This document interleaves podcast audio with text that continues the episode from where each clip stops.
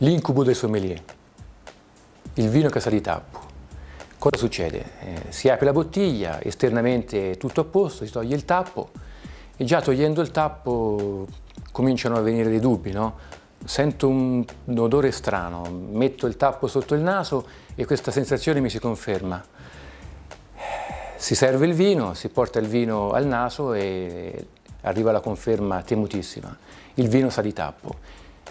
Innanzitutto cosa significa il vino sa di tappo? Significa che ho percepito in maniera netta, precisa, un odore che ricorda la muffa, qualche volta gli stracci bagnati, in alcuni casi, che ne so, le scarpe del calcetto dimenticate nella borsa per 15 giorni, eh, il mocio bagnato, sono il cane bagnato qualche volta. Sono sensazioni decisamente sgradevoli che continuano eh, anche eh, assaggiando il vino.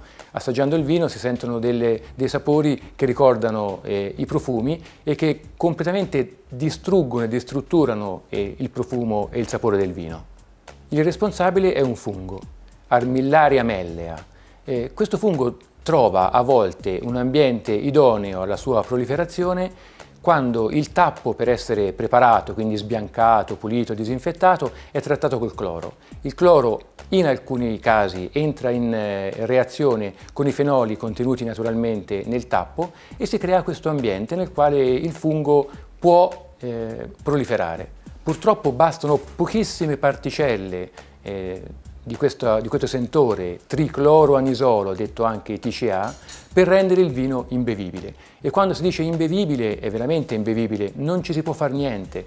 Non è neanche il caso di utilizzarlo per far da mangiare, si rischia di sciupare eh, il piatto. L'unica cosa che si può fare è smettere di degustare il vino e riportarlo indietro. Se siamo al ristorante eh, si richiama l'attenzione di chi ci ha servito il vino manifestando il difetto difetto che verrà immediatamente riconosciuto. Se abbiamo acquistato il prodotto in enoteca o al supermercato o in qualche altra rivendita, bisogna avere l'attenzione di riportare la bottiglia, compreso il tappo, e in una quantità importante, non si può portare una bottiglia con tanto vino così dicendo che si sapeva di tappo, se eh, il resto manca è probabile che sia stato bevuto, quindi l'idea che eh, la bottiglia non sia stata eh, utilizzata in maniera corretta è difficile da, da, affermare. Quindi lo si riporta indietro e si ha diritto ad avere eh, indietro i soldi o una bottiglia identica che si spera non abbia lo stesso difetto.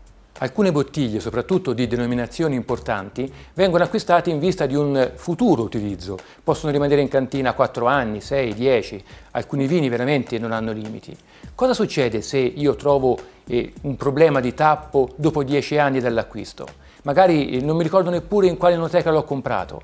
Eh, l'unica cosa è fidarsi, affidarsi al buon nome dell'azienda che lo produce e quindi trattenere la bottiglia, trattenere il tappo, mandare un'email in azienda, spiegare il problema e magari chiedere che la bottiglia sia riconsegnata al distributore attuale, all'enoteca che attualmente distribuisce vini se l'azienda è una grande azienda a 360 gradi non avrà problemi a rifondere il costo della bottiglia o magari a eh, sostituire la bottiglia con una bottiglia più recente ma che comunque potrà avere eh, l'occasione di essere aperta al momento giusto.